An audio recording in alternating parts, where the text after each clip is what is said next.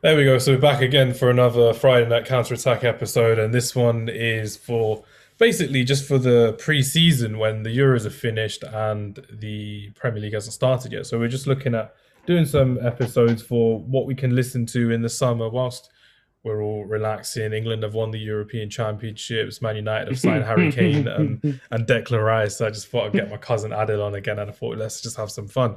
I wanted more cousins than one, to be fair, but I'm glad I've got I've got one better than none. But Adil, how are you today? You're right. I'm very well, thank you. Very, I'm very, very- well.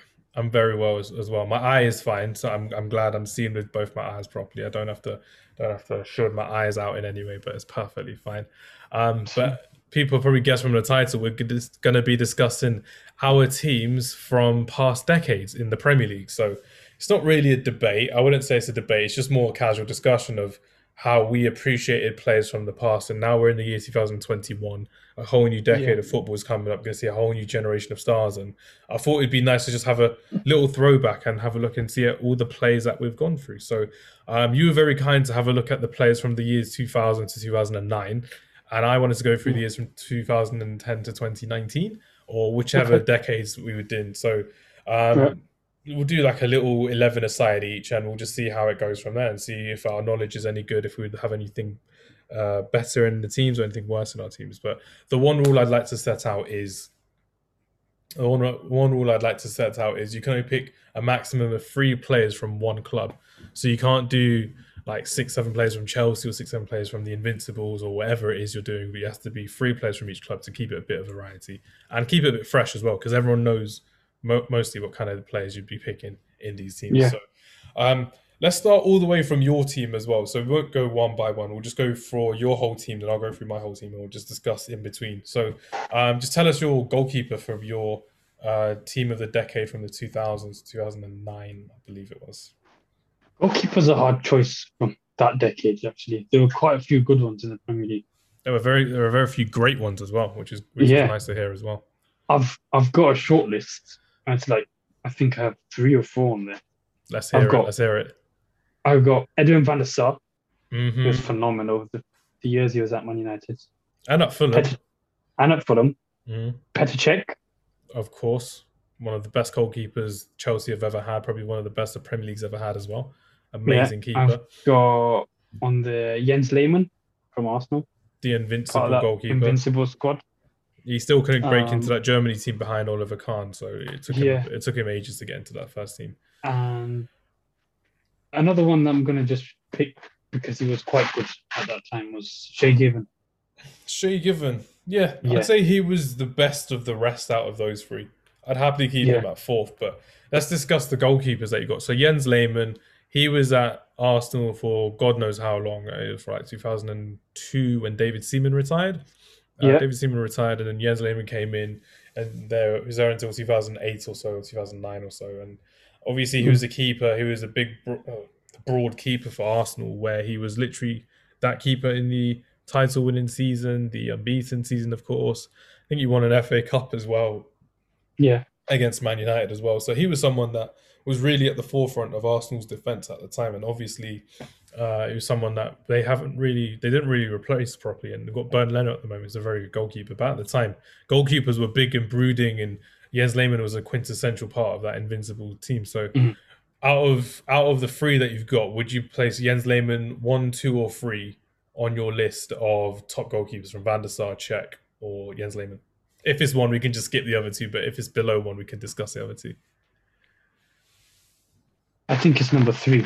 Number three on that list. Okay. Yeah. So this is this is a tricky one. Because- do you do you go objective or Because the other two were so much more consistent than Lehmann. Mhm. They did it for what, five, six years on the bounce. Petr Cech did Maybe it for longer. a good.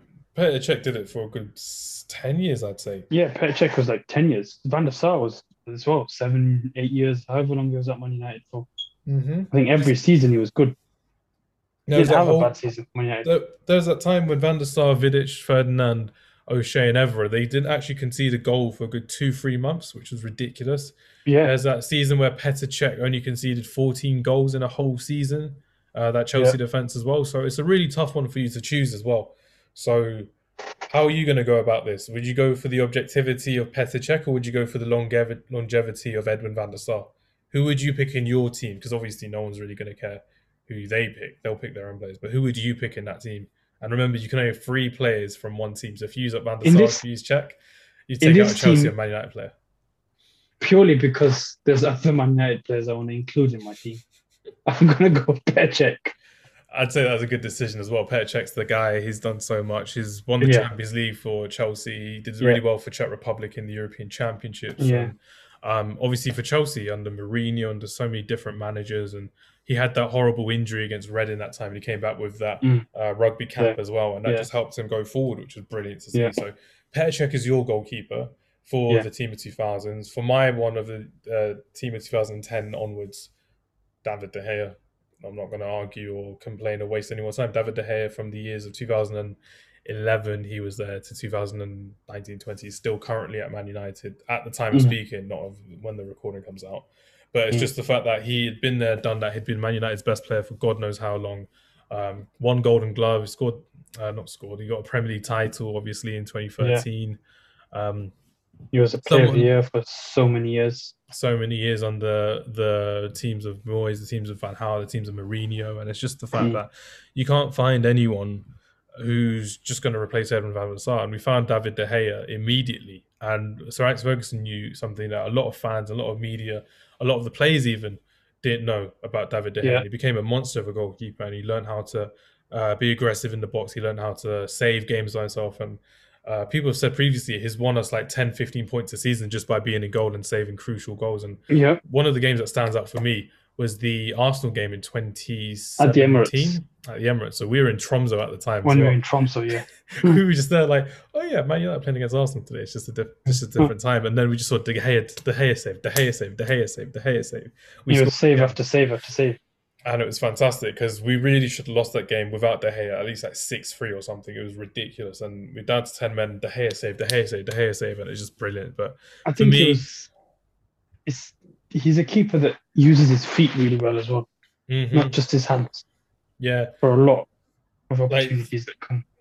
uh, Kits to is, is the kind of guy that uses his feet to save a lot, and I remember that especially in the Bernabeu uh, when he Mm. played them uh, quite a Yeah. long time ago, 2013 in Real Madrid. But it's Yeah. just one of those things. I'm just there, like you know what, David De Gea is someone to stay. He should have been captain for us, like the actual captain for us, and Mm. I just can't wait. I can't wait to see what happens, and I can't wait to see um, if, like, for like obviously at the time of speaking, he's out of the team at the moment. Dean Henderson's in, but if he gets any better, uh, if there's going to be a rivalry this summer, that would be brilliant. But I'm just so glad he stayed for us, and the fax machine broke uh, on the way to Real Madrid that year as well. That was just a, a blessing in disguise for me. So Yeah, I think it was, it was kind of essential that he stayed at United mhm. that year. He's, is is such a great servant for us. Everyone else was like you could chop and change, but the goalkeeper was one position you couldn't change. Mm. You could like Romero is a class goalkeeper, but he's not someone that's going to step up in David De Gea's shoes and save us points and actually win us games on his own. That's what De Gea did. Um, but yeah, David De Gea is one of my choices for Man United and is my goalkeeper for my team of the decade. So let's go Did to you have- defense. Did you have anyone else that came close in your um, considerations? in my considerations? Courtois, he came close. Ederson came close as well because of the way he changed goalkeeping. But the fact that Yeah. David De Gea did it for a longer period of time for me, personally, even Hugo Lloris got a, got a, fr- a mention in there. But for me, David De Gea, because he did it so much and he did so much for the team. And when you look at that Man United team under Van Gaal, it was David De Gea the main player, which was ridiculous. And that's how I that's how I saw David De Gea. So out of all the out of all the players, De Gea, Lloris, Ederson, Alisson, um, that's all I could think of really. And like no one came close to David De Gea for me personally out of the ten years. Okay, Yeah, no. cool. but yeah, that's that's my man, one of my Man United picks and David De Gea gone done. So let's go through your defense. Have you gone for a 4-4-2 formation? Have you gone for a three at the back? Have you kind of gone for your uh, defense? For your I'm going to go for a standard 4-4-2 formation. that was like the formation of love of that decade as well. So you're Yeah. gonna love it as well. So The standard 4-4-2. let's start from the left hand side. So who's your left back? You've got Evra. Ashley Cole. You've got a young Leighton Baines. You've got I think the the main Rich. between the two of them, I think it's Ashley Cole and Patrice Evra. I don't think anyone else comes close. But that's it. Like, do you pick Patrice Evra from Man United or do you pick Ashley Cole from Chelsea? Because that's another Chelsea player in there as well, which is ridiculous. Yeah. I sort of. I don't think there's any other left back that can really come close to the competition. Like you could maybe say Pablo Zabaleta. Even then, he was a right back as well. Yeah, they left And, back. uh, City. and he joined in what 2009, 2008. He joined, so all of his Yeah. better years were in were in my So- decade. Yeah. I'm gonna go with. I think I'm gonna go with Ashley Cole for this one. Invincible, multiple title winner as well with Ashley Cole. Someone that He at did the it time at cost. 15 million pounds. Yeah. And William Gallas, one of the best signings Chelsea have ever made was Ashley Cole.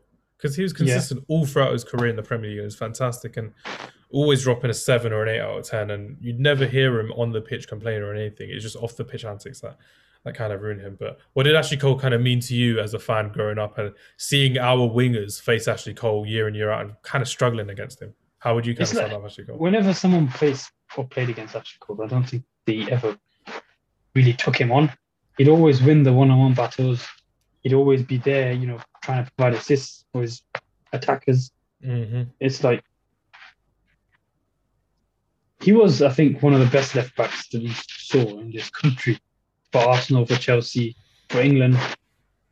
The way the way I see it is, you know how Roberto Carlos gets hyped up for his free kicks currently in this day and age. Ashley Cole Yeah. doesn't get hyped up for his left back ability and what he did for the fullback position at the time, and he was ahead of his time for me as a left back, and uh, he just didn't he get he didn't get the plaudits he got because of his off the field antics. But I couldn't care less because obviously as a kid I couldn't care less about what was happening off the Yeah. pitch. So as a as a defender, Ronaldo couldn't really take him on. Um, Nobody could.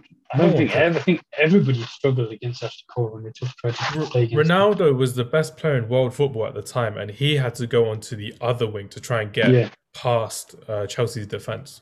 yeah, And if you remember in that Invincible team, it was Ashley Cole, Pires, and Henry on that left hand side, that left flank, and no one was stopping them. One of the most Mm. formidable left hand side we've ever seen in, in the world football, let alone in Even in at the Premier as Chelsea. well. even at Chelsea it was what it was him, um, Damien Duff, and Yeah. Yeah, who, was it, who David was clear? Yeah, then there was someone else that came after Duff.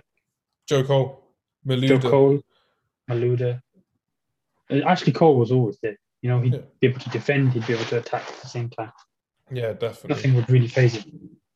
So yeah, Yeah. I'm going for Ashley Cole for my left back option. Brilliant. So, who are you going for your centre back options? My centre back options. There's a long list for centre backs. We have the two from Man United that were there for a long, long time. Nemanja Vidic, Rio Ferdinand. Sorry, you were saying so you got two from Man United, two from Chelsea. You got two from. United. You got two from Chelsea, Ricardo Carvalho and John Terry, and then you got from Arsenal. You got Sol Campbell. Who would you pick? It's a difficult decision. Because again, you're you're using the big clubs as well. I yeah, mean, you could go to Liverpool. You got Sami Hyypia. You got uh, Jamie Carragher if you want to throw them in. yeah, but but it's just I when you you look could- at the title-winning sides, it's going to be Arsenal, Chelsea, Man United. That's how I. maybe you can throw Jamie Carragher inside there. I, I wouldn't personally. You'd have to use one of your. Man I don't United. think I don't think he comes to the level of the others. No, it was just eh, we've got John Terry, Ricardo Carvalho, Vidic, Ferdinand, Sol Campbell. So Campbell. Um, that's that's all I can think of for that decade, unless there was some earlier, like we've got Jonathan Woodgate, Sami Hyypia, Mellberg, Larson. Yeah, I don't think they're No, of that really. quality. No, there's there's what top four I can think of. The two Chelsea ones and the two, like obviously the Chelsea ones were part of that team that conceded what 15, 14 goals in, in one season, unbeaten at home for God knows how long. I think there was like 84 games unbeaten at home at Stamford Mm. Bridge. Ridiculous. And obviously Man United with Vidic and Ferdinand, they went to what Champions League final. They won. They went to another Champions League final. They lost Yeah. multiple Premier League titles as well. Yep. Who, who are you going for? Who do you pick? Who do you leave It out? depends. It depends. Does Ashley Cole count for Arsenal or does he count for Chelsea? Which type of Ashley Cole do you want? Do you want the Invincibles Ars- uh, Ashley Cole or do you want the Chelsea Ashley Cole? Well, they're both they're both really the same, aren't they? Yeah, Can't really differentiate between them. So This is this is your rule. So how, how are you going to do it? Do you, do you count do you count for Chelsea or do you count for Arsenal? Mm, I'm going to count him for Arsenal. that's cool. So here's an Arsenal player. You've got Cech, who's a Chelsea, Chelsea player, not player. not Cech from Arsenal. Who have you got in your centre backs? Come on, you have And- to tell us now. At the back, I'm going to go for Rio Ferdinand hmm purely because of his ball playing abilities. I think he was probably the best at that during that time. It's- Mhm. As you know, as as he was described, he was a Rolls Royce of a defender. He'd have the You see so many players playing like that at the moment, which is Yeah. he had the turn of pace to catch any attacker that took him on. Definitely. He also had the ability to play the ball out from the back to his attackers, to his midfielders, take on, you know, if there was a low block, he'd take it on, take the ball himself. hmm And the other one I'm going to go for is, Was Tony Adams from your decade as well, or was he the decade before? I think Tony Adams came before. Mm. But yeah, I think he returned like 2000 or 2001 or something, Yeah. which is crazy. I'm going to go for John Terry. John Terry. Okay. Oh, this is Yeah. fun. You've got a good defense already. Ashley Cole, John Terry, Rio Ferdinand, Petr Cech in goal. Um, Yeah. But what can you say about John Terry that hasn't been said already? And um, why him over Carvalho? Was it just his longevity, the fact he did it over so many years, the fact he took that Chelsea team and became the leader at Yeah. such a young age? All the I above. think he was, you know, captain. It was like the solid rock in the Chelsea defense for so many years. hmm He was their captain for so many years as well. Captain Legion to- legend. Yeah, he took him to win so many titles, so many trophies. Champions League, FA Cup, Premier League. He got him through big games. He got him through small games. He scored so many important goals for him as well.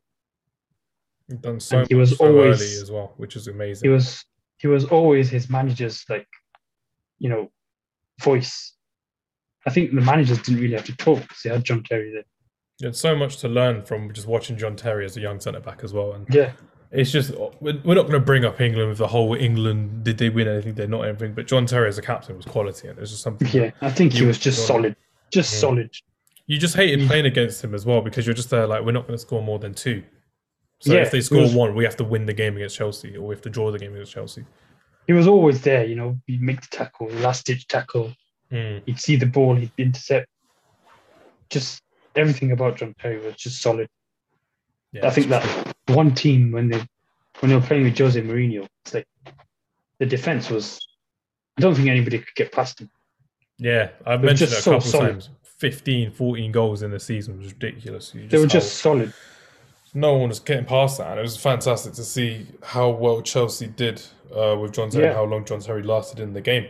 Um, but yeah. Yeah. just to sum up your right back and your defense, who you got in your right back position? Because The right back is a bit of a you're use, you're Um, using a lot of, big name players as well. So you're using a lot of big clubs. you haven't really well. got many options at right back.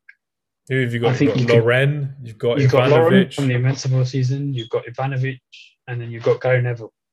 No one wanted to grow up to be a Gary Neville, but nowadays you've got so many amazing right backs. So um, Yeah. for England as It's well. yeah. difficult. It's difficult to choose. Glenn Johnson. It's, it's restricting my, you know, my picks for the other positions. That's why I put. That's why I put this rule in. I'm like, you know what? Because everyone can put a team of the decade and put loads of Arsenal and Man City players in whichever decade. But I'm like, you know what? Let's throw it in there, and it, it gives us a bit of thinking as well. So it's a bit of who do you leave out, who do you keep in, that kind of thing. So So I've got two Chelsea players. of course, I've got one Arsenal, and I've got one Man United. Who's the two Chelsea players that you've got? John Terry and Petr And you've got Ashley Cole as your. Ashley Cole as Arsenal, and Ferdinand as Man United. So who are you going for? Because you've got Glenn Johnson, you've got Gary Neville, you've got Lee. Uh, yeah, you've got Lauren for for Arsenal. Who did Liverpool have? Steve Finnan? No, it's not any good. I Um, don't think there was anyone else. I'm gonna go for Gary Neville at right back. So you got two. You got two Man United in your defense as well. It could have been free if you chose Edwin van der Sar. You'd have no one fun to use up front. Yeah, but that, that's that's the difficult part about this. Because you have to start from the back Yeah. and move forward as well. Like, oh man, exactly. This is crazy. It's like, who am I going to pick in midfield now? who, who have you got left to use in midfield and attack? Uh, but yeah, why Gary Neville in your in your team over like Paulo Ferreira, Ivanovic? Um, who else? There was Glenn Johnson. But yeah, who? Would, why would you pick them? Uh, Gary Neville why? purely because he was there for so long. He played with so many different players, you know, in that right, right sided position. There was David Beckham, there was Cristiano Ronaldo, and he just did it year in, year out. Apart from that season with he was injured, but yeah, he, he literally did Yeah. it year in year out, which was sick to see. And uh, until like he said, retired, basically. he is a Man United player who's there forever and just so well all the time, and he always played Yeah. with his heart on his sleeve. And it was brilliant to see Yeah. Gary Neville in, in his team. So, The so you- because he was from Manchester, there was always that passion, you know, when he played big games like against Liverpool, against City, Mhm. you'd always see it. that passion when he goes to celebrate in front of the Liverpool fans after Ferdinand scores, just pushing his badge in front of him, and he got fined Yeah. for that as well. That was mad. Yeah. But, um, but yeah, Gary. Neville is in your team. You've got Rio Ferdinand, you've got John Terry, and you've got Ashley Cole. But why does Yeah. Gary Neville make it over the others? I think Ivanovic would have made it, but he came As towards the end player? of that decade as a Chelsea Mm. player. yeah, So 2008, I think. you can really count him for like two years or something, hmm whereas Gary Neville was there throughout the whole decade. No, that's fair enough. That's absolutely Lauren fine. as well. You could you could count Lauren, but Lauren really one year in the Invincible season. After that, it was kind of disappeared. Eh, just it was just here and there around the team, but it was amazing in Yeah. the Invincible season and the season before when they won the FA Cup. It was really good. I remember. Yeah, yeah. Proper battle worn soldier type player Lauren was, but yeah, Yeah. that was your defense, and you've used a lot of your um your, a lot of your Man United, your big te- your big game players as well in that in your defense. So I let me go for my defense. Let me see if I can make it any better. But I'm going with a back three for my defense. So I'm going for uh, Vincent Kompany, Manchester Mm. City player, Manchester City captain, won the league with them numerous times as well. Ridiculously talented player, someone who would literally get the best out of all of his centre back partners, whoever it was, Nastasic Yeah. or um, forgetting them now. Nastasic, we got Laporte in the recent era as well, John Stones at the time. Mangala, but they all just came and went, but Kompany stayed and he did the best and he went through all these different managers Mark Hughes, Mancini, Pellegrini, uh, Pep Guardiola, of course. And to top it all off, when he won that last Premier League and he scored that He amazing scored- goal against Leicester, Yeah, and you're just there like that's a proper captain and he's done so much so Yeah. so much for Man City. He deserves a statue. He probably will get a statue eventually. Obviously, at the time of recording, he doesn't. He- but he did a lot for that club for to be for, to be where they are now. Mm. There's a big part of their success, and there's a big reason why they are such a successful team because you can have all the money in the world, but if you don't have proper leaders and proper um, Yeah. generals on the pitch, we've seen that with, with teams that have money, they don't get anywhere. But the fact that this guy Yeah, literally grabbed the league by the scruff of the neck, and he did so Mm. well to get Man City up in up in the trophies, and he did that, winning league cups, winning FA cups, losing FA Cup finals as well. But we're talking about the Premier League. But yeah, Vincent Kompany's in there for me. Um, we're going for two other centre backs. So another one I'm going for is Virgil van Dijk for Southampton and Liverpool. Mm. Virgil van Dijk is someone who I wish would have been a Man United player. He looks like a Man United player in a Liverpool shirt. I really wish he was someone that we bought, but it's just the fact that we didn't, unfortunately. And Mm. there's that rumor last season that uh, Man United were going for Virgil van Dijk, but it's too expensive from Southampton, so we went for Victor Lindelof instead. But imagine Yeah. Virgil van Dijk in a Man United shirt. But he was one of the reasons for me why, when he was like kind of out of favour at Southampton, or he was just saying, "Oh, I want to move to Liverpool," he was one of the reasons why Liverpool won the trophies that they won. And we've seen it from the hmm. last season as well. He was out for the whole season, obviously at the time speaking. Liverpool capitulated, they fell apart, and it was ridiculous the fact that they were really nothing without Virgil van Dijk, and they were scoring so many goals, but they were still conceding a lot of goals as well. And hmm. for me, Virgil van Dijk is it's a shame to see him in a Liverpool shirt. He's a fantastic player to watch, and he's someone that probably did well in the Euros if he actually made it fit. But we're gonna cut that out or keep it in if if it, if he stays there. But it's Yeah. good. But yeah, Virgil van Dijk, Vincent Kompany, and the third one, bit of a bit of an odd choice, but I wanted to throw him in there because I quite like him. Cesar Azpilicueta, third yeah, back. it's a good choice. He's been there since what 2012, if I remember correctly. He was someone that Yeah, came in and helped them win the Europa League. He's won. He won the Champions League with them, didn't? No, he came in the season after. Uh, oh, okay. Yeah, because they had like Ashley Cole and Bertrand and stuff like that. But Azpilicueta, he can play in a numerous amount of systems, so he can play free at the back like he did from the last season. He can play mm. as a hmm. right back, and is someone that just he just graces elegance for me. He's a, he was a club captain of Chelsea. He's done so well over the years, and a defender, a proper defender that will always get stuck in no matter what. Uh, numerous cup finals he's been in with them, but for me, Azpilicueta, double-footed, got that long throw as well when he needs to use it. But I think he's someone that I needed to throw in for Chelsea. I could have thrown in John Terry, probably should have, but I just prefer Azpilicueta as like a third centre back. Whilst you've got Kompany and you've got uh, Van Dijk in there as well. Yeah, so someone a bit yeah. different, but someone that can actually do a bit of the dirty work and still kind of go forward as well. So that's Good my choice. defence.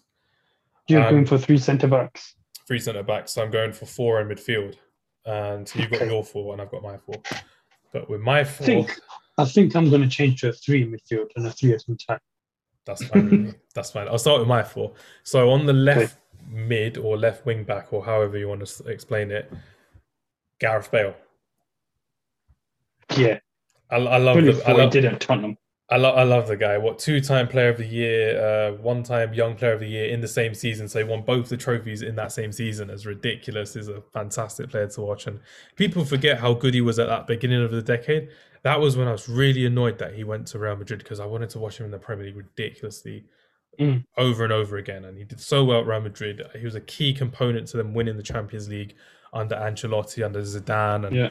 it's just a shame that with him at Tottenham, he obviously didn't get to replicate it because half the season he was on the bench. But mm. that first time at Tottenham, moving from a left back to a left midfielder, obviously that game against Inter Milan was what made him. But seeing it week yeah. in, week out, in the Premier League was a joy to watch. The goal against Stoke, the goal I think there was two seasons, two seasons where he just just unplayable mm. most of the time. When he ran riot at Old Trafford, just running past goals, running past third, yeah. make, making them want to retire. Basically, that's how bad yeah. he was to face, and it was, it was fearsome. And you can throw in, I can throw in like Chelsea players and Liverpool players, but I've kind of used a lot of them. So I'm like, I have to use a mm. Spurs player. So my Spurs player to throw in from the last decade is Gareth yeah. Bale. Uh, so that's my left midfielder. I'm going to finish it off just so we keep it a bit consistent. But with my centre mid, Cesc Fabregas for Arsenal yeah. and for Chelsea as well. I'm going to use him obviously because he was what an assist king at Arsenal, was a captain of Arsenal when he was there. Yeah, um, helping them even when he, moved to, when he moved to Chelsea. Oh, so yeah. carry on. Arsenal. Yeah, even at, even at Chelsea, that second season he was under uh, yeah. First season, first season was under Mourinho. He, him and Diego Costa just went like that. They were just um, an yeah. amazing pair. I remember that assist against Burnley was ridiculous. They first game, the yeah, they were ridiculous all season. He got booed mm. by Arsenal fans, but he couldn't care less because obviously he's winning trophies. Won the Premier League what twice with Chelsea as well. You won it under Conte as yeah. well. When yeah. you had that three man midfield of rather Kante, Fabregas, or Matic, and it rather just two of the three, but they rotate mm. all the time because of the games. And Fabregas was a joy to watch. I hated him the fact that we could have signed him under David Moyes, but he didn't want to sign for us. And he was one of the last of that kind of era of like Xavi, Iniesta, Xabi Alonso, and it was just nice to see someone like that in the Premier League. And I really enjoyed Cesc Fabregas as a centre midfielder. But again, I could easily go for Man City midfielders, but the fact that I need to throw in a bit of variety, otherwise I'll use up all my Man City choices. Um, Cesc Fabregas for Arsenal and for Chelsea. So I think that's two Chelsea. And yeah, that's. That's two Chelsea and that's one Arsenal. So my next one is again someone who's played for two different teams, another centre mid. He is mm. the man that won back-to-back Premier League titles for two different clubs and cost like less than a million pounds. I think it's five hundred thousand they paid for him, but it's everyone's favourite midfielder, it's N'Golo Kante. What can you say about yeah. him that hasn't been said in terms of how much he runs, how much he wins the ball back, how humble he is, the fact that he's actually been there and done that for Leicester, for Chelsea, um, World Cup winner, of course, in 2018. Did so well to propel his career to stardom, and he's just such a guy that's just there, like, yeah, it's fine, it's cool. This is what I do. I don't think you can pick a better defensive midfield in the league than Golo Kante. You really can't. You can argue Fernandinho, but six for me, years. N'Golo Kante, Kante is the best one. Kante's the the guy for me. You can argue Matic and N'Golo Kante is the one for me. You can throw anyone you want, but N'Golo Kante is the guy that you wanted in there. And just to finish off my midfield, I was stuck, but I kind of went for someone who I enjoyed more. I could have gone for Mohamed Salah, but I'm not going to because well, mm. don't really think he's been as good as the person I'm going to mention. And it may be a controversial choice, but I'm going for David Silva as my right midfielder. He probably Yeah, won't defend as much, choice. but David Silva, four-time Premier League champion, has been there for the whole decade, 2010 to 2020. It's ridiculous how talented he was in every single kind of setup in uh, Manchester City as well. He lasted a long time, Yeah. didn't have many injuries as well. Um, the fact that he did it under Guardiola as a centre midfielder, he did it under uh, Pellegrini as an attacking midfielder, Mancini as a right midfielder, cutting in. Mm. Mark Hughes as well. Again, someone like Vincent Kompany who's been there and done that through the man, Yes. through the system, and That's what I was going to say. I think he's one player that, as well as Vincent Kompany, who helped build City's success as a Mhm. club, exactly as a major club in England. major club You take England. those, you take those two away, and I don't think, uh, well, three. There's another one that I don't know. Maybe you mentioned him in your team. Maybe we'll see. no we'll idea, see if I maybe. mention. We'll see if we mention said person. But it's But exactly that because their team was changing. Their team is changing over so much as well.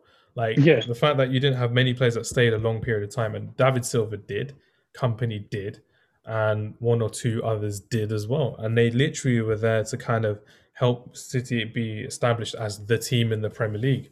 And we Yeah. don't know. We, they probably won the league at this time of speaking. Anyway, we're recording before the season finishes. But the fact that they're barring still major playing, catastrophe. yeah, barring a major catastrophe. The likes of Phil Foden has learned from him. Zinchenko has learned from him. De Bruyne Mm. has kind of learned from him as well. It's just the fact that he's someone that was criminally underrated when he was playing for Man City because he's just seen as just another midfielder under Pep Guardiola because they kept rotating all the time. But when you Yeah. see him out of the team, it's ridiculous. And Mm. uh, he's just someone that I love to watch. Unfortunately, he played Mm. in the blue of Manchester, not the red of Manchester. And we had the, we actually had the chance of actually signing him, but when Ronaldo Yeah. left, we could have got David Villa and David Silva. David Silva. We- we didn't. That's a big mistake uh, in my part, anyway, for Sir Alex Ferguson to say. I really wish we'd signed those two because that would have been amazing to see them in the Premier League for Manchester United. Yeah. But um, what are your thoughts on my midfield? David Silva, N'Golo Kante, Cesc Fabregas, and Gareth Bale. I think you've got the right mix of creativity in there. You've got the steel of N'Golo Kante, which, you know, he was, he is probably the best defensive midfielder still in the league. Mm-hmm. He did it with Leicester, he did it with Chelsea, They were he did it with France as well. Can't really argue with that. You've got the creativity in there with David Silva, Fabregas, Mm. um, Gareth Bale with the, you know, speed, the X factor in midfield. The one thing, down. one thing people uh, always forget about young Gareth Bale was his work rate. He was a ridiculously Yeah. talented player, Yeah. but he had so much work rate. There were so many times when he would be chasing the team down by himself, and the whole Spurs team would follow him in, in arms as well. And that's what I loved Yeah. about him because he will, will run on, up and down that wing all day long for you. He'll run up and down as an attacking midfielder all day long for you, which is what he did under Villas-Boas as well. But yeah, that's that's that was my thing. I could have put in Yaya Toure, I could have put in Michael Carrick, but I'm like, you know what? Let's add a bit of variety to it. Otherwise, I'm going to use up all of my all of my Yeah. big teams basically. But I think It's it's, just it, in this decade, there's a lot more variety in terms of the bigger teams that had the bigger players and some of the best players that ended up leaving them. But that was my Mm. midfield: Gareth Bale, Mm. N'Golo Kante, Cesc Fabregas, and David Silva. Um, people will be arguing and complaining all about that, but that's kind of how I would go for it. But let's let's hear your midfield three of your My midfield of three. decade for the 2000s. Okay. It's quite difficult to pick, actually. There's so many midfielders to pick from. The first one I'm going to go with is Steven Gerrard, Liverpool. I think Steven Gerrard was, even though I hate to say, he, he was, I hate to say this, Steven Gerrard was probably their best player for a very, very long time. No, you took Steven Gerrard. You took Steven Gerrard out of that team, they wouldn't be anywhere. I think he dragged them through so many different games, big games. He dragged them through, you know, Yeah, I think that's better. Sorry, you were saying about Steven Gerrard kind of being the main man of Liverpool Football Club since Michael Owen left, kind of thing. yeah. He, I think even when Owen was there, he was the best player Liverpool had Mm. for a very long time. He was there, you know, their captain for a reason. I don't think anybody else came close to him. And get it, keep it like this. That's yeah. Sorry about that. So, but yeah, carry on. Um, he was Steven Gerrard under Gerard Houllier, ages, Steven Gerrard under Rafa Benitez, and Steven Gerrard. That was kind of it in that so- decade, to be fair. But it was only until Yeah. Fernando Torres came in for me when I was like, you know what, it's got a bit of support. People don't have to rely on Steven Gerrard all the time to bail them out. And the strikers they had previously before, um, after Owen left and before Torres, you're kind of like they're just hit and miss. The midfielders around him, besides Xabi Alonso and Hamann, Yeah. in the Yeah. Premier League weren't that great. Obviously, they won the Champions League, they won the FA Cup, but in the Premier League, it was just the fact that it was just Gerrard, Gerrard, Gerrard every season. And yeah, all the time. all the time. But yeah, Oh, Steven Gerrard yeah. is a fantastic player. He's a fantastic player for England, and obviously a really good manager that won Rangers the league last season as well. So Yep. Steven Gerrard's your Liverpool player. Have you picked a Liverpool player yet in your team? I haven't. He's my first Liverpool player. That's cool. Let's see who you got, who else you've got in your midfield. Uh, the next player I'm going to go for is Patrick Vieira. Mm, I think Patrick Vieira was he was one of the most dominant midfielders you, you get in the Premier League for a very long, long time. Arsenal Him- still haven't replaced Patrick Vieira after all these years as well. That's why I made that have. ridiculous sound. You can you can buy Partey, you can buy whoever you want, but Patrick Vieira Yeah. is something special. They've not replaced him ever since he left. hmm Don't think they've ever had a midfielder that's been as good as Patrick Vieira. anyone of the same mold, anyone of the same ilk, but the fact that Patrick Vieira was the captain when Arsenal Yeah. went a whole league season without losing a game was ridiculous. The fact that he scored ridiculously good goals when he was playing, the fact that he led his team from the front, the fact that he shouldn't have left the Premier League. I'm glad he did at the time. Never. I'm I'm glad he did at the time, but the fact that he didn't actually do Arsenal justice when he left for Juventus, he went to Inter Milan, he went to Man City. I'm like, you're not you're just a bit part player at these teams, but the fact that he was the guy at Arsenal and you're just there, like, why? Why Patrick? Yeah. So if I was an Arsenal fan, I'd be fuming. But the fact that he I think he he left Arsenal way too early. Mm. He I think it was the whole the whole Emirates thing. They needed the funds. They wanted to sell players. Or Yeah. he left a couple seasons after, and you're just there like, why? Patrick Vieira is so good. All Arsenal fans will say if we stayed at Highbury, we'd have had better players because we could have afforded it. We'd have been a better team, and Arsenal would have won more trophies. And I agree with that hundred percent. It's true. It's true. You can't go from Flamini, um, Denilson to well, from Vieira, Gilberto Silva to what Denilson, Flamini, all of these players. You're just there like All of the players that came went and you know came and went for Arsenal. There were none, none of them were good enough. Coquelin, ridiculously, none of them were ever as good, and it was it wasn't hmm. even fair to see Arsenal kind of decline like that, and it was just Yeah. it went from so high to so low to so average, and now they argue about getting in the Europa League, and so obviously at the time speaking, they're in the Europa League quarterfinals, so we'll see if they actually make it into the Europa League. But they're in, they're in trouble at the minute. So we'll have to see what they can do in the second leg. Slavia Prague. But yeah, Yeah. you got Gerrard, you got Vieira. Who makes up your trio of your midfield? It's a difficult one. It's a very difficult one. You have a very hard one to deal with because who have you got? Let me think off the top. Because of my head. Paul Scholes, that's my. Lampard. That's in the Chelsea one gone if I use him. Oh man, Luka Modric, young Luka Modric in that team for Spurs. Who else have you got? Xabi Alonso. Modric wasn't really that dominant at the time Not at the as time. he was as he was when he went moved to Real Madrid. He was in his like last season or two before Yeah. he, he moved. That's kind of yeah. But Even still, that- I think when he went to Madrid, he became you know he stepped up a level and became something else. he became that guy, which was crazy. Um, who else have who else we can go for? Got what? This is your this is your choice. This is your team. So who, who are you gonna- going for, and who are you going to leave out? This is going to be mad. I wanted to put Claude Makelele in there, That's a shout. but but there's another Chelsea player I want to use, so I can't really use Claude Makelele. But if you've got Vieira in there, you can surely use another Chelsea player. So if you're thinking of that Chelsea player that scored that amazing goal against Arsenal, then that's an option. But if you're thinking of their all-time goals, all-time top goal scorer, midfielder, then you can as well. But it just depends on how many Chelsea players have you used already. You got Petr Cech, I've used two Chelsea players, John Terry.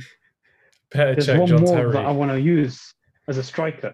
Yeah, because you've used Ashley Cole. His uh Arsenal. Arsenal. You've two. You used I've two used Man United Patrick ones. Vieira. I've used two Man United. Oh, this is this is tough for you. This is tough for you. Right. Go on then. Who you got? who have you got, and who are you leaving out? Who can you, can't really leave out many players as well. Who are you going to pick? Gareth Barry, just to balance it out. Don't think that's going to happen No. ever. I think I put Xabi Alonso in there Hmm. So Xabi Alonso. because of his passing and his vision and his range. You know, just his class, his composure on the ball. Mm. Someone that's just there that can be there and done Yeah. that. And it, to be fair, it He- took him a year or two to kind of get into English football, but he did it. He did it fantastic. Yeah. And And you know, he's someone that supports and balances the other two, which are all action midfielders. What was he twenty have your- million? He he went to Real Madrid for twenty million. Yeah, it was a bargain for Real Madrid. He They was so signed Ronaldo for as well. eighty in that summer. They signed Kaká for sixty, but twenty million for Alonso was a steal. He won the Champions League numerous times with them. It was like Bayern Munich. as- it was like the glue that held Real Madrid together. Definitely was. Even for Liverpool, for Liverpool, he was as good as well. He definitely was, and it's it's one of those things that a lot of holding midfielders take time to grow into their game, and Xabi Alonso did that, and he adapted Mm. to the English game brilliant. And he was fantastic under Rafa Benitez as well as as a Yeah. manager, and he just wasn't the same Yeah.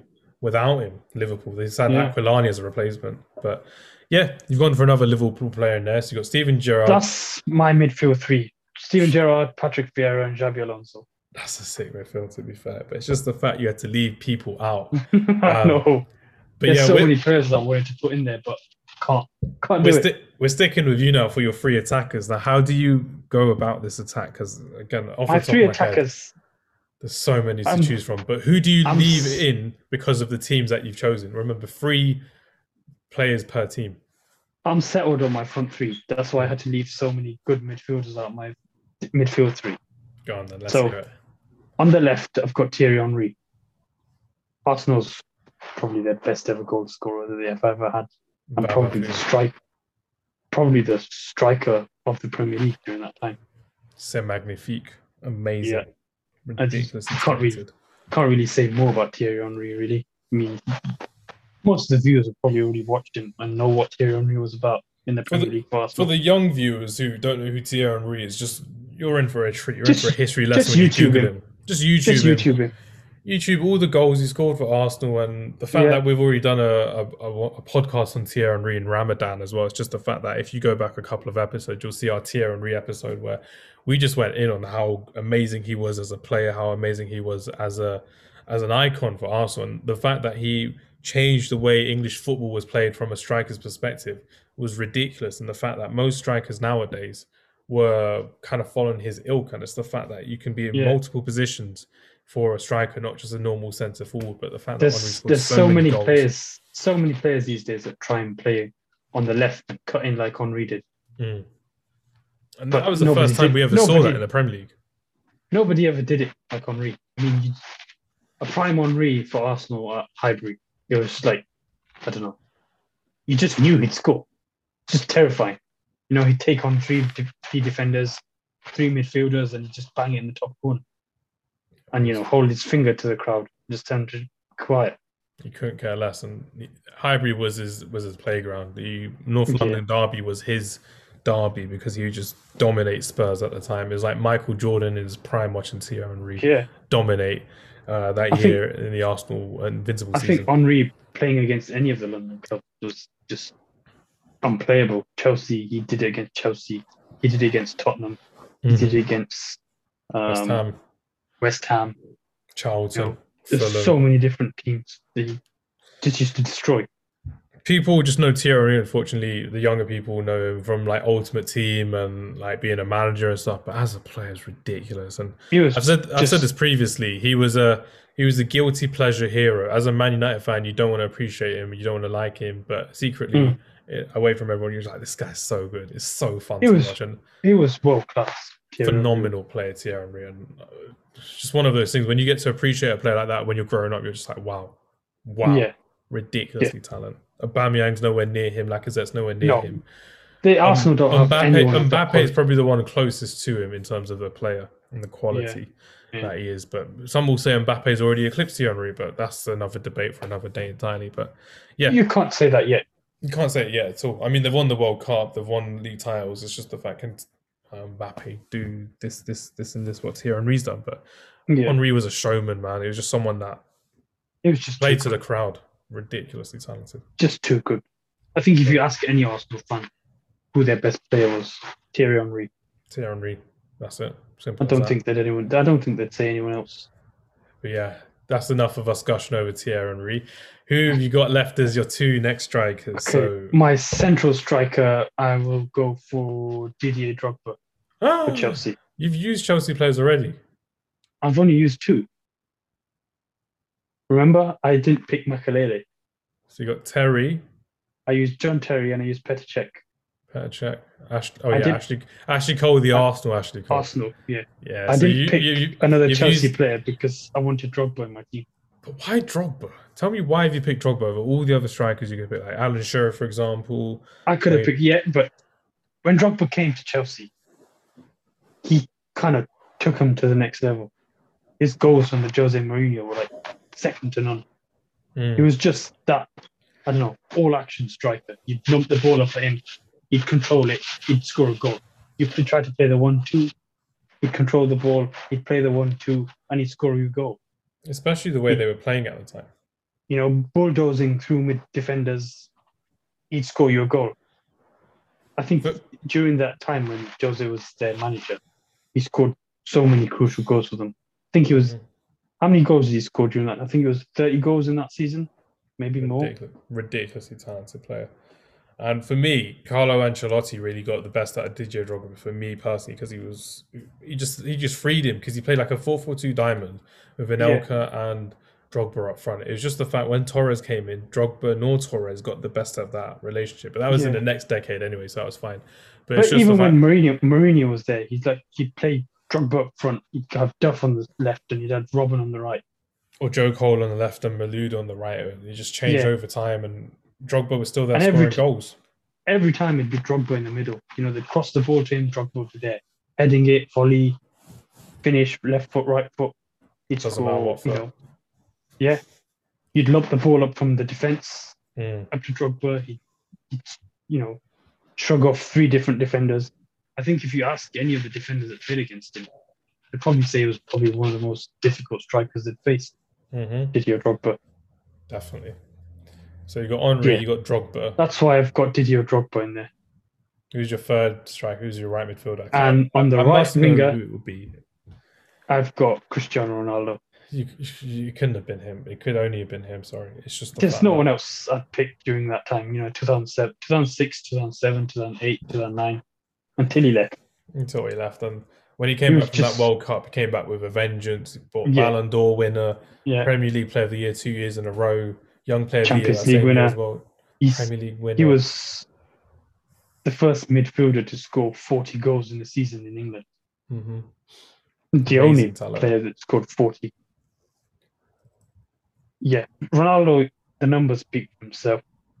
He, You know, at the time of speaking, he could have won the Euros. Well, he wouldn't Yeah. have won the Euros now, but we we don't know because this is going to be sent out after the Euros. So imagine if you got another tournament, that'd be amazing. And, um, we still have. Ronaldo. You, you, know, he's one of the greatest players ever to ever play the game. And I'm so grateful that he decided to start his career at Man United. and he left a le- an amazing legacy at Manchester United. And I don't think Man anyone's fans will ever, always appreciate that. Yeah, and I don't think anyone's ever lived up to the hype in that number seven shirt since he left. Do you think anyone in the Premier League has left, uh, kind of lived up to the number seven shirt since? I don't think so. I don't think anybody has been Well- up to Ronaldo's standards. It's true. It's, it's ridiculously crazy how well he did at such a young age under Sir Alex Ferguson. 'Cause- But, The Ronaldo at Man United compared to the Ronaldo that we saw when he went to Real mm, were two different players. Because Ronaldo at Real was more of a striker. it's more of a finisher. Yeah, He just scored goals. But the Ronaldo at Man United was a finisher. He was someone who could take as many players as he wanted on. He scored amazing goals on the counter attack hmm with Wayne Rooney, with Park, you name it, Ryan Giggs, Nani, Nani. Berbatov, Tevez. He was amazing with Tevez, man. Yeah, But yeah, But yeah, Ronaldo is Ronaldo. You can't argue against it. You can't pick anyone else in that team. you really can't. And I couldn't find anyone that you can really get put in that team really. Yeah, But it's just the fact because you have you have to leave out some players. Obviously, like Ledley King for Tottenham, he's a really good centre back. Alan Shearer for Newcastle, yeah. very good Wayne Rooney striker. Wayne Rooney, of course. Wayne Rooney is someone I'm adding into my attack. So I've got three up front. I've got a kind of centre attack, centre forward, centre attacking midfielder, and I put Wayne Rooney in there for his years Mm. from 2010 to 2017 under Manchester United, and uh, what two times he won the league in there. He got 30 goals in that season in 2012, playing as an attacking midfielder, not even as a lone striker or anything like that. Ridiculous talent. What else can we say about Wayne Rooney? You and I have already done a conversation about Wayne Rooney, but the lasting legacy of him was fantastic, and the fact that he's done so much for Man United and for Everton and for England and DC, uh, yeah, DC. I think he played for Washington DC Yeah, for Um, like six months or something. for like six months. Ridiculous talent. Scored goals, assisted goals, captained the side, and led the team through a new phase of um, new phase of life after Sir Alex Ferguson. And he didn't waver his responsibility. He carried on with it. Players came and went after he went. So Van Persie left, Falcao left. Obviously, new players came in. Hmm. Some of them didn't hit the heights, but Wayne Rooney was still there, trying to score goals, assist goals, and be that crucial member of the team. So Yeah. for me, Wayne Rooney as a Manchester United player has to go into my uh, team of the decade as a like an attacking midfielder just in front of the midfield four. Hmm. And then we get on I'd agree with to that. Like I could go for other people like Coutinho, I could go for players like Firmino, but I'm just like you know what, Wayne Rooney has to be in there because it's made such They in didn't the do. They didn't do what Wayne Rooney did in the Premier League. Mm. Coutinho, Firmino. I think because I've used a lot of Chelsea players, I can't use Hazard as well, so it has to be like Wayne yeah. Rooney as a Man Yeah. United player. Because I've used what Azpilicueta, Kante, Fabregas. Yeah, so I can't use uh, you can't use Hazard uh, in Yeah. there. Otherwise, he would have been in there. I hated Hazard, but he was a fantastic player to watch as a neutral. But when Hmm. he played against you, just winning fouls, scoring goals, winning time. I think Hazard. Hazard at Chelsea was the last that we saw the best of Eden Hazard. I think Yeah. the Hazard that moved to Real Madrid. won't hit the heights for me. I don't. I, think don't he's think been a- He's been a catastrophe for them. I think Mm. He would have suited Barcelona's style of play personally. It would have been nice to see at Barcelona. he should have just stayed in the Premier League. he just got fed up of managers changing all the time and this, that, and the other, I guess. But that's that's kind of it. But yeah, I think if he stayed in the Premier League, he would have. He would still be great now. he's such a clutch player as well. Like just scoring amazing goals, bangers, Yeah. ruining uh, Tottenham's title chance as well. That was always funny to see Yeah. as well. But um, the reason why Wayne Rooney's in my team is because I can't pick more than three players, and otherwise I would have put Eden Hazard into that. But that's the, kind of why Wayne Rooney's in the team. But now to the strikers, and there's probably two of the easiest strikers I could choose. So Manchester City player, another one from their core uh, group of players from the beginning, not really the beginning, a couple of years after, but Sergio Aguero, 173 Mm. goals in a decade that he scored for Manchester City. Um, Yeah. He said at the time speaking that he's going to retire, so not retire, but leave Manchester City, go to another club, and Mm. four-time champion of the Premier League Premier as well. He was ridiculously talented. Obviously, the QPR moment, but he scored so many goals against Man United. He scored a lot of goals in the big games under different managers, and he just kept Man City going. And like we said before, midfielders left from Man City, defenders left from Man City, but Kompany stayed, Silva stayed, Aguero stayed, And Aguero stayed. different managers. Yeah. You can't ask for more. Yaya Toure I as well, to be fair, stayed a lot until Guardiola as well. They were all there I hope the early days. that Aguero stays in the Premier League. If he he is leaving, but I hope he stays in the Premier League. Who would he go to, though? That's the thing. I don't know Chelsea. Um, Apparently, Leeds want him. I don't think he'd go to Leeds. Imagine Aguero and Bamford up front. That'd be amazing. That'd be so. Really, there's only really there's only really Chelsea can take him and afford him. Man United won't get him. It would be amazing to get. I don't Aguero, think that would happen. We're, not going to get him. Arsenal will try and get him, but I don't see that happening either. But If he does leave the Premier League, I think he, he's definitely one of the best strikers ever to play in the Premier League. Oh yeah, I was just about to say he was the best striker of the last decade from 2010 to 2020. Again, 173 Yeah. goals that he scored. Premier League was literally his playground, like we said about Thierry Henry. But that's that's why we, we were doing this little decades thing because I wanted to compare the players from that era to this era as well. And Aguero was amazing, and it was just Mm. a pain to see him at Manchester Man City. City. And was it 25 million they spent on Aguero, 35 Yeah. million, something like that? Absolute bargain. One of the best signings Manchester City have ever done, and won numerous uh, titles since. And he won the four years Yeah, uh, four times in that decade as well, which is crazy.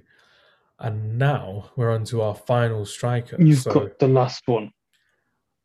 This is this was a, tr- a tricky one. I think because I'm still going for like my favorites as opposed to the best. I could have gone for Suarez. Tevez was in there as well. Van Persie was in there as well. But Mm. I'm going for Tottenham striker since 2014-15 season to current at the time, Harry Kane. The fact that he Yeah. Propelled Tottenham to a new level, which had never been seen under Tottenham, being consistently in the Champions League, consistently fighting for top four, and the fact that Mm. um, even though they still bottle things here, there, and everywhere, the fact they got to what was it, Champions League final in 2019, ridiculous. The fact that uh, Yeah. they still didn't win a trophy, but Harry Kane was scoring so many goals, and at the time of speaking, it's still closing in on Alan Shearer's all-time record of 260 goals in Yeah.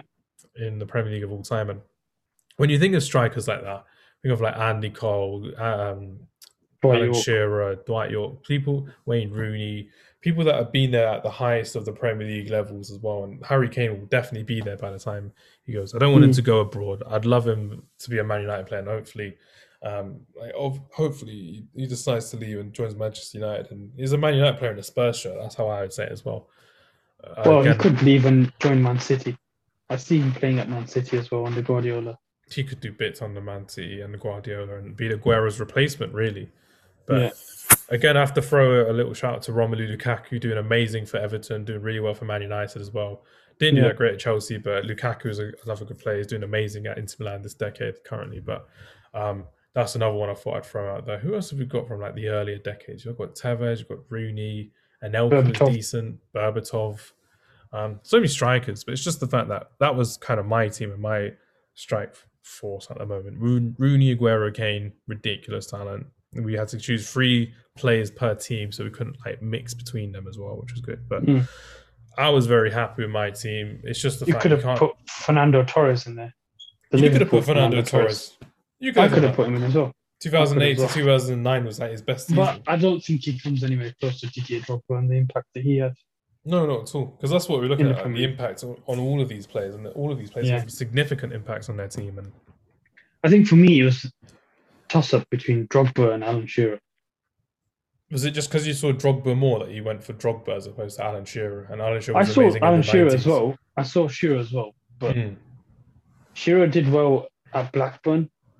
And Newcastle, he did well as well. But Newcastle Mm. didn't really do anything in the Premier League. Yeah, that's true. you know, or win a he trophy was- or anything. He was the top goal scorer for such a long time, Alan Shearer. And that's kind of it, really. Like, would you rather be a player that stays at your at one or two clubs, but not really achieve anything or win anything, but be loved by the fans, Yeah, Would and you be that- records, scoring Yeah. records. or would you be that guy that moves to a bigger club, wins trophies, and be be's another member, be another member of that team? How would how would that be? Like, imagine if Shearer joined Man United. Uh, Yeah. all those years ago, And he, he said he said like it's Sir Alex Ferguson's fault for not picking up the phone or something like that. But Yeah, and he could have won countless number of Premier League titles and increased his goal scoring record as well.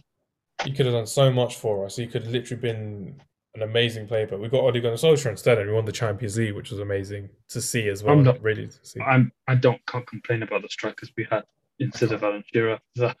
We had so many strikers. We did so well right there as well. But Andy That's Cole, kind of- Dwight Yorke, Ruud van Nistelrooy coming into it as Van well Nistelrooy, afterwards. But Solskjaer, Sheringham. Rooney, Yeah, Rooney was quality as well. But yeah, I quite enjoyed that personally. It's just a nice little conversation to be listening to during the summer as well, when this will be posted out during our off season. But that's kind of how I did my team. So just to go through it again: David De Gea, Virgil van Dijk, Vincent Kompany, Cesar Azpilicueta, David Silva, Cesc Fabregas, N'Golo Kante, Gareth Bale, then Wayne Rooney, Sergio Aguero, and Harry Kane as strikers. So Adel, if you can just tell us your team again, just so mine was in goal. I had Ashley Cole, uh, Ferdinand, John Terry, Gary Neville. Uh, my three midfielders were Steven Gerrard, Xabi Alonso, and Patrick Vieira. Mhm. And the three players I had up top were Thierry Henry, Didier Drogba, and Cristiano Ronaldo. Trump that. I'm not sure mine beats yours. I think yours is a bit better than mine, but we'll we'll see. We'll see what happens because, again, there's so many people that we may have just forgotten as well because we're just doing this on, on clutch as well. We're just like, you know what? Of course, let's- yeah. Let's have a little conversation about it, and that's kind of how it is. But for me, like your team is quality. The players you had of that era quality, but it's just the fact in this era of the Premier League, the 2010 era, you had different teams winning the Premier League all the time. It wasn't just Arsenal, Mm. Chelsea, Man United in your era. Yeah. In my era, Yeah. it was a lot more. Man City have won it. Leicester have won City, it. Chelsea, Chelsea Leicester. it. Man United have won it. Liverpool won it. Yeah. no, they won it 1920, so that kind of that was the end of the era. But it's just the fact that you go through it all, and you're just there like. There's a lot more variety, a lot more competition in my era, but with yours, it was just dominance, straight dominance from Arsenal, straight dominance from Man United, straight From dominance three from teams, maybe. Yeah, I think there was only three teams that ran, ran all of it. Yeah, So there's that. yeah, There's that time when Man United did the free peat. We won the league three times in a row, which was crazy. Yeah. Three years in a row, Yeah. and ridiculous. Chelsea won it twice in a row. That time, Arsenal won it twice. They had the Arsenal won it twice. season. Yeah, and you're just there like that's that's the dominance of football before and after money, really. When, the way we look Yeah. at it before, um, Roman Abramovich obviously just Arsenal, and Man United dominating, and then Chelsea coming with the money, and then But Man then City you also had other clubs coming up and you know threatening Tottenham. You had, you know, different. The Premier League got a lot closer during the last decade. Yeah, I definitely agree, and that whole Leicester season just sums it up for me as well. The fact Yeah. that no one could be bothered to win that league. Uh, Arsenal probably should have won that for me, in my opinion. Spurs bottled it at the end, and Leicester ended up just Yeah. winning through and well deserved, obviously. Yeah, Um, but yeah, that was just a nice little conversation. It's a light co- conversation of the team of the 2010 decade versus the team of 2000 decade, and we'll see if we get any reaction to this. But I personally like my team. I think your team is brilliant as well. But it's just the fact we had to leave certain players out, and you're just there like so many different players in So- midfield, especially. Because I'm, I'm still looking at yours and I'm like, you've got Ashley Cole, but you've got Ashley Cole from Arsenal, so it doesn't count. You've got these players, I've got these players. I'm like, oh, I wanted to put Hazard in, I want to put. I, I was there. just My all over the midfield, I could I could add so many midfielders to my midfield. I could add Paul Scholes, I could add Ryan Giggs, Roy Keane, Makelele, Robert Pires, Lampard. There's Gilberto so many Silva, midfielders. Yeah, Gareth Barry. Gareth Barry, Petrov from Villa. I could add. Who else was there? Like with Tottenham as well, you could have Ledley King. You had what? Not Wilson Palacios, but literally just so many players. I'm trying to think who was up and around that in the decades as well, in like the top five, top sixes. But Chelsea had so many good midfielders when Mourinho was in charge. And so many quality midfielders that didn't even make it at Chelsea, but they went on to do great things, like Arjen Robben, for example, Yeah, amazing at Bayern Munich, and yeah. even with Man United, uh, strikers like Diego Forlan didn't really do it at Man United, but did amazing elsewhere in Europe. Atletico. Atletico, Villarreal, ridiculously Yeah. talented players, and that was kind of it, really. But even with you, you could have easily put Fabregas in because you used so many Arsenal players, you couldn't have put him in. So I was like, I could. Yeah, I could have. I thought I'd use. But I had I had the young Fabregas. I had peak Fabregas in my in my Yeah. opinion, Yeah. which was that. But yeah, thank you very much for the conversation, Adil. As always, It's- lovely to speak to you as as we are. No it's just something that uh, we think we'll end it there. That was a little conversation of the team of the decade from 2010 decade to 2000s decade as well, just facing off against each other. Who do you think Yeah. would win? Just let us know on our social media when it's out. But yeah, enjoy your summer and take care. See you later. Bye.